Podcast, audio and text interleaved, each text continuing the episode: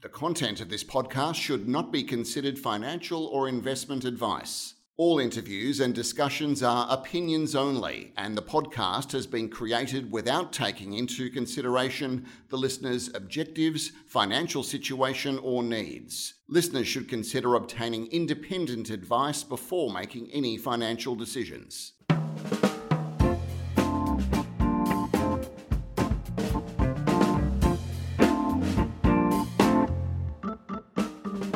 G'day, this is Barry Fitzgerald, Garimpeiro columnist for Stockhead. Welcome to another edition of the Explorers Podcast. Today we are catching up with Mick Billing. Mick is Executive Chairman of the AIM and ASX listed Thor Mining plc. It trades under the code THR or Tango Hotel Romeo. It has a lot on the go and has just added a Made in America uranium vanadium leg to its story. Now, it's mostly traded on AIM, which makes uh, what CommSec will tell you about the market cap here a bit misleading. Suffice to say, its market cap's around $8 million, which is just about the size that gets Garimpeiro a bit excited in his search for juniors with plenty on the go and lots of leverage to the upside.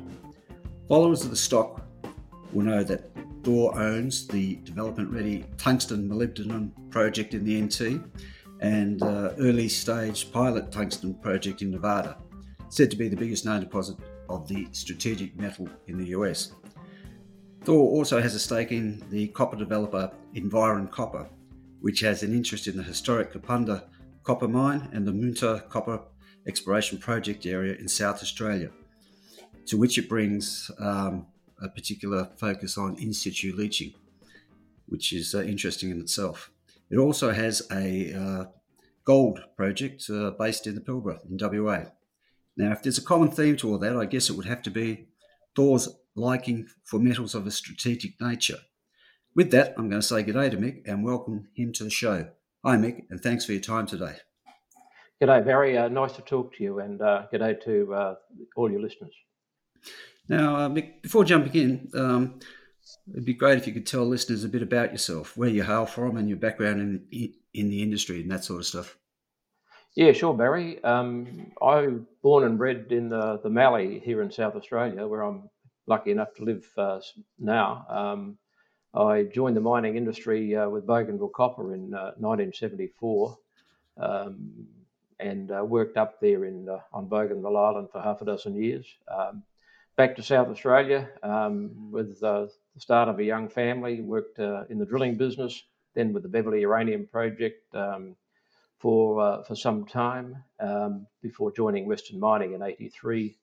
Um, worked with WMC in South Australia and in the goldfields for about 14 years, and then uh, been in the junior space, I guess, for uh, for the last 20 odd years, um, helping uh, small companies um, uh, get from where they hope, try to get from where they were to where they would like to be. Um, sometimes uh, more successfully than others, but uh, that's the nature of small company business.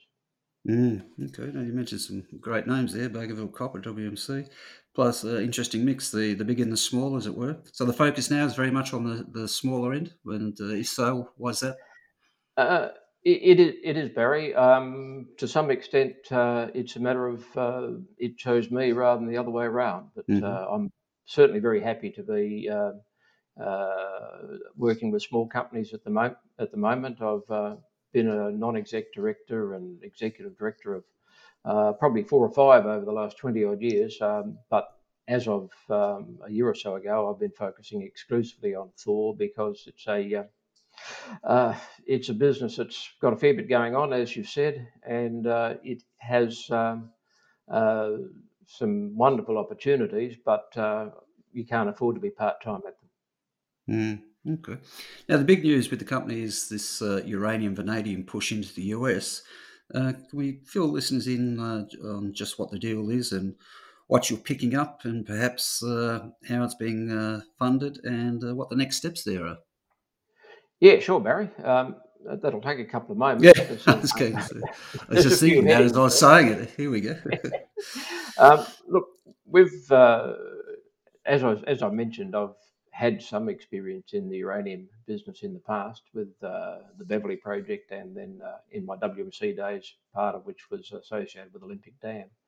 Um, and we've seen a, um, a, a lift in, in prices and in enthusiasm for the uranium story over the last year or so. mm.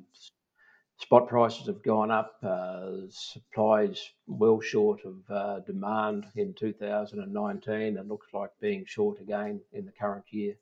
Um, so we were we were having a quiet look, and then um, uh, and and then a, a, guy we know uh, put to us a proposal that um, uh, that something in uh, Colorado slash Utah uh, Uravan mineral belt was, was, available, and that's an area that uh, historically has produced a hell of a lot of uh, of quite high grade uranium, um, and and also some vanadium associated with it, um, and that's you know if if it's an area of high where the grades are high um, that has been mined in the past, and I think um, this Uravan belt produced best part of 70 million pounds of uranium over the uh, over the uh, period of time from uh, the late 40s, I guess, through to the early mid 80s when things slowed down a bit. But that's pretty significant. Um, and so we said, well, let's kick the tires. We uh, kicked the tires, liked what we saw, and and and said, let's do a deal. Um, the uh, most of the um, uh, the outlay to acquire this project, or the companies that own this project more particularly, uh, are in shares rather than cash. Um, mm-hmm. There was fifty thousand dollars in cash for as part of the exclusivity fee, and the rest is in shares. And uh, if we um, the total acquisition, um, cash and shares, is um, about 190,000 Aussie dollars worth of uh, shares, which is a, a relatively small part of our, our market cap. Mm. Uh, there are there are payments later on uh, on project milestones, uh, again in shares, but um, if we're achieving uh, what we set out to uh, set as a standard to deliver those payments, this project will be going extraordinarily well, and I think mm. pretty people are going to be pretty happy with the the outcome. Um, the I think there's um, a couple of things extra things going for this project that uh, make it pretty exciting for us and hopefully investors in the short term. Um, uh, in particular, about 50 k's away, there's a uh, there's a processing plant that has historically taken ore from mines in the area and put them put that ore through on a toll treatment toll treatment basis. Uh, it's owned by Energy Fuels. Um, uh, that's and, uh, that's in production today, is it? Still? That's operating at the moment. It was only yep. operating at about 25, 30 percent capacity, Barry. So oh. if if there was a uh, uh, an outfit um, ready to produce, or, or permitted and financed and ready to uh, to start mining, you would think one of the things you'd do very quickly is have a conversation with this uh, with the, mm. the operators of this facility, because um, the um, the financial and the regulatory and environmental hurdles of, associated with financing new processing plant for this purpose would be pretty significant. Uh, if you mm. compare it to the hurdles for um, a relatively modest mining operation and uh, and then haulage down to a facility 50 k's away, I'm pretty sure we both know what we'd rather do in the first instance. Mm. Now, just to uh, specify, uh, we, this is hard rock, not in situ leach. That's correct. Um, mm-hmm. The uh, the Uravan mineral belt is in sandstones, um, and so the first thing we thought of when it was brought to our attention was, is this an in situ leach uh, proposition? But um, all the information we've had to date is uh, from our team in, in in the area, and we're lucky enough to have a team of people who've worked for us on and off for, for a number of years, and they're based in Denver. Um, have know the area very well, and they say, no, this is these rocks are too tight for in situ leaching. Um, no. Sandstone, but uh, uh, substantially silicified. Um, the, uh, the, the process is is acid leach um, uh, to recover the uranium and the vanadium, followed by solvent extraction, etc. But uh, but it, the rocks are too tight for in situ leaching. Whether mm. you could heap leach, um, time would, yeah, that's they're things that uh, we may think about. Um, but all the processing to date has been uh, on the basis of um, uh, underground mining, followed by uh, processing, conventional mineral processing for uranium and, and vanadium uh, in a uh, in a leaching environment. Right. But it requires crush and grind, unfortunately. Mm. The um, I understand the the uh, tenements in uh, western Colorado actually cover historic hard rock uranium mines, whereas the ones in southeast Utah there's uh, advanced to the stage of historical uh, drilling results. Um, from all that, are you able? To, I take there's no, there is not a, a JORC resource not at, at this all. point. Uh, um, but is that the plan to start working towards that? Uh, obviously, uh, Barry. Um, the there, there, was a, a, historic resource on the uh, the vanadium King deposits, or uh, out at in in Utah. Um, now they are, uh, but they've never been mined. Um, and mm-hmm. but they are just to the north of uh, the Thompson Creek uh, belt of mines that uh, have historically produced quite good grade uranium and, and vanadium. Hunt Oil, an outfit um, back in the 80s, um, had their mineral division uh, drill a bunch of holes. They came up with a resource that, um, well, before JORC was ever heard of. Um, mm-hmm and uh, and yeah, they said about uh, five million pounds of uranium and 16 million pounds of vanadium. So it's yeah, it's it's certainly a, a target worth chasing, but um, uh, it's not JORC compliant, and uh, I'm not pretending it's going to be. We've obviously mm. got to go back and uh, and do quite a bit of work there. Now we we are on the hunt for to see if we can find that historical drill data because that would be uh, very very useful indeed. But we've not managed to locate it yet. Mm, okay. Um, what sort of importance did you put on the projects being in uh, the US, given the various uh, moves the government there has made around securing uh, domestic supplies? Well, um, it's a particular attraction right now, Barry, because the US government has uh, put become quite uh, quite focused on establishing its own domestic supply of a whole bunch of critical minerals. Um, uh, one of them is tungsten, which is we have some of that too, but uh, in this case we're talking about uranium and, and to some extent also vanadium. Um, they they are very focused on uh, having their own source of supply. Nuclear power, for those who don't know, generates about 20% of the uh, energy requirements for the US. Um, there is some uh, uranium mined in the US for to supply that um, uh, that requirement, but a very small fraction. They get most of their uranium from from Canada, from here in Australia, um, and from uh, and from Kazakhstan, and a little bit, I believe, from Uzbekistan. They would like uh, to have more of it come from domestic sources, and they've put together a fund of 150 million US dollars specifically devoted to um, uh, to coming up with a, uh, um, a supply or a warehouse of domestically sourced fuel.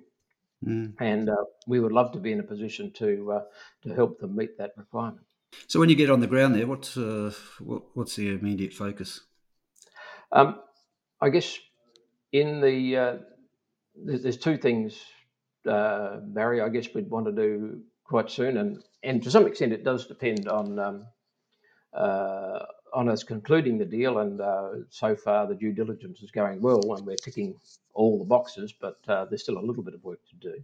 Uh, if assuming that all happens, and as I suspect it will, uh, obviously we've got to turn some of these uh, uh, targets into into resources, so it will require some drilling. Um, the other thing we need to do is um, is have a talk to the people at Energy Fuels who operate this plant uh, just around the corner uh, to see if we can establish some sort of potential working relationship with them.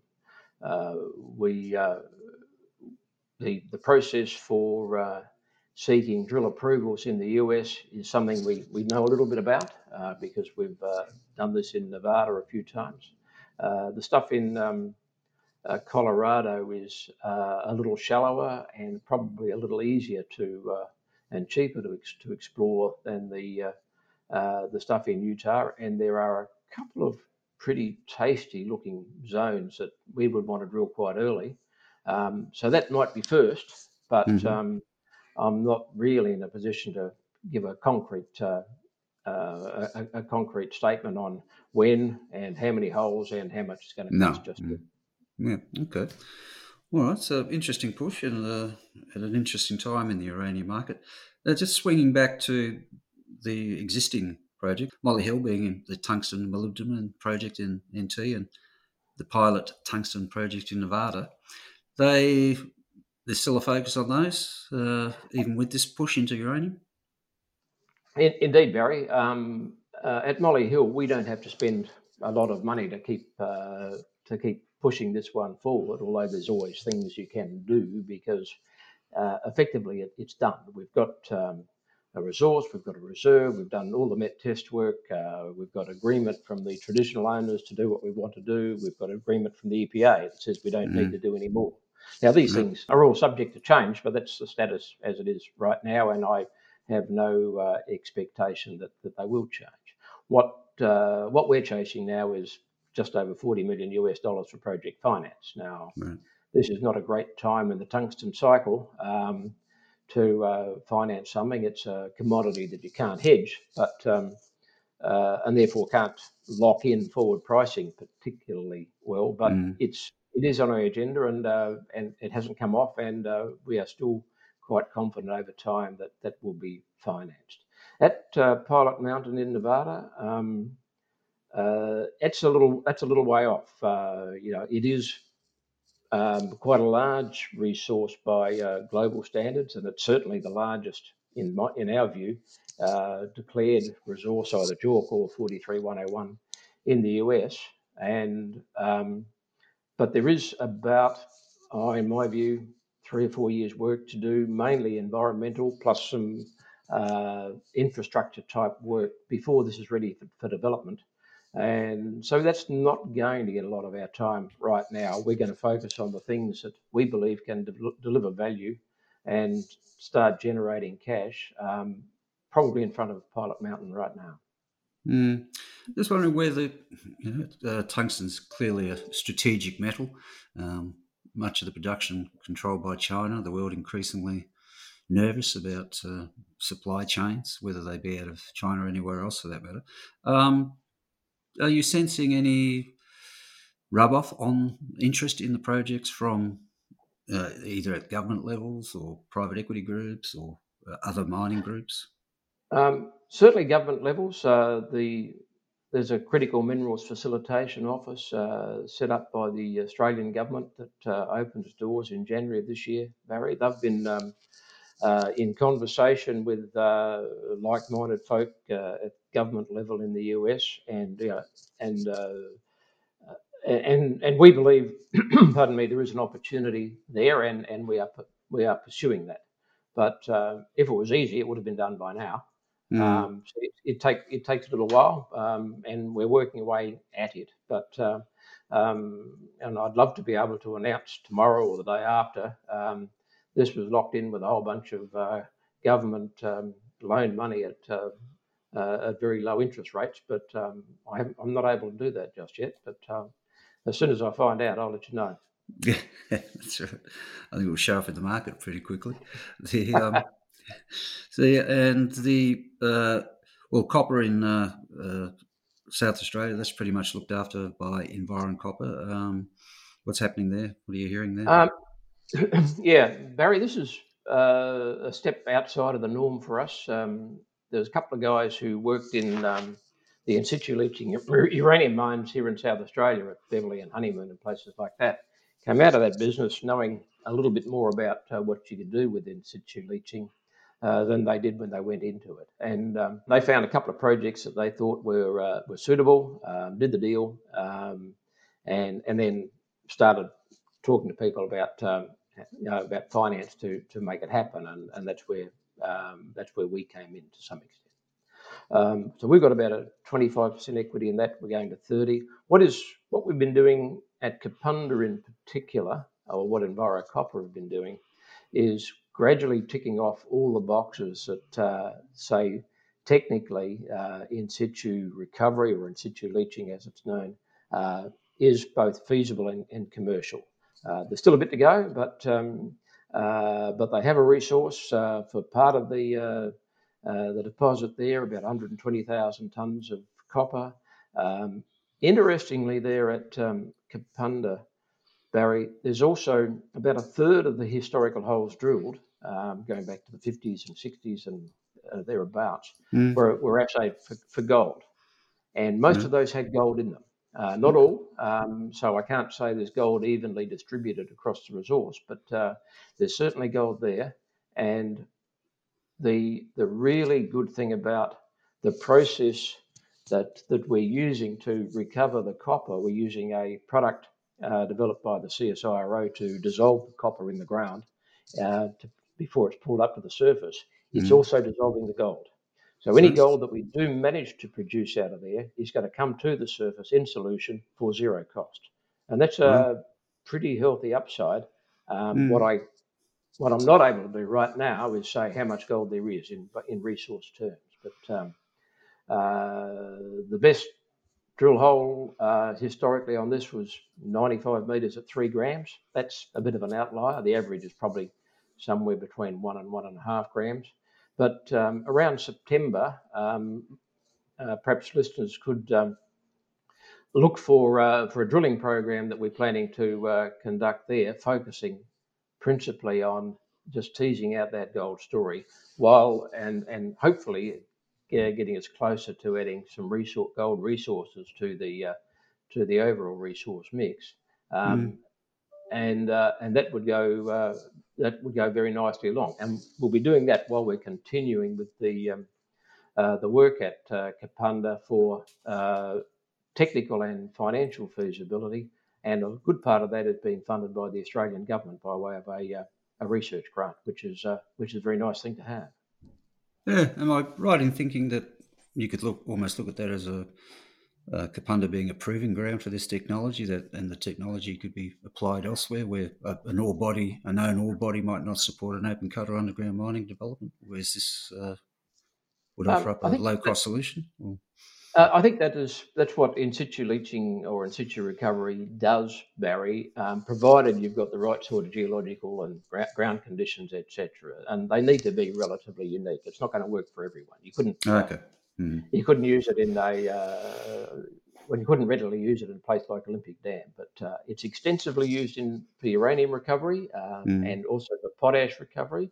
There's a couple of outfits in the US in Arizona doing this right now, um, uh, and um, Excelsior Mines Gunnison project in Arizona, and also Taseko Mines Florence project, uh, uh, going through the um, the early stage. They're just commencing production right now uh, using exactly this process, but they're using acid to dissolve the copper. There's no gold there for them to get out, yes. so that's a uh, so that's an acid recovery. We're using something that um, uh, from the CSIRO that uh, does the same job, but it also dissolves the gold, and we suspect um, uh, is probably going to be a little cheaper in gross terms than uh, than acid anyway.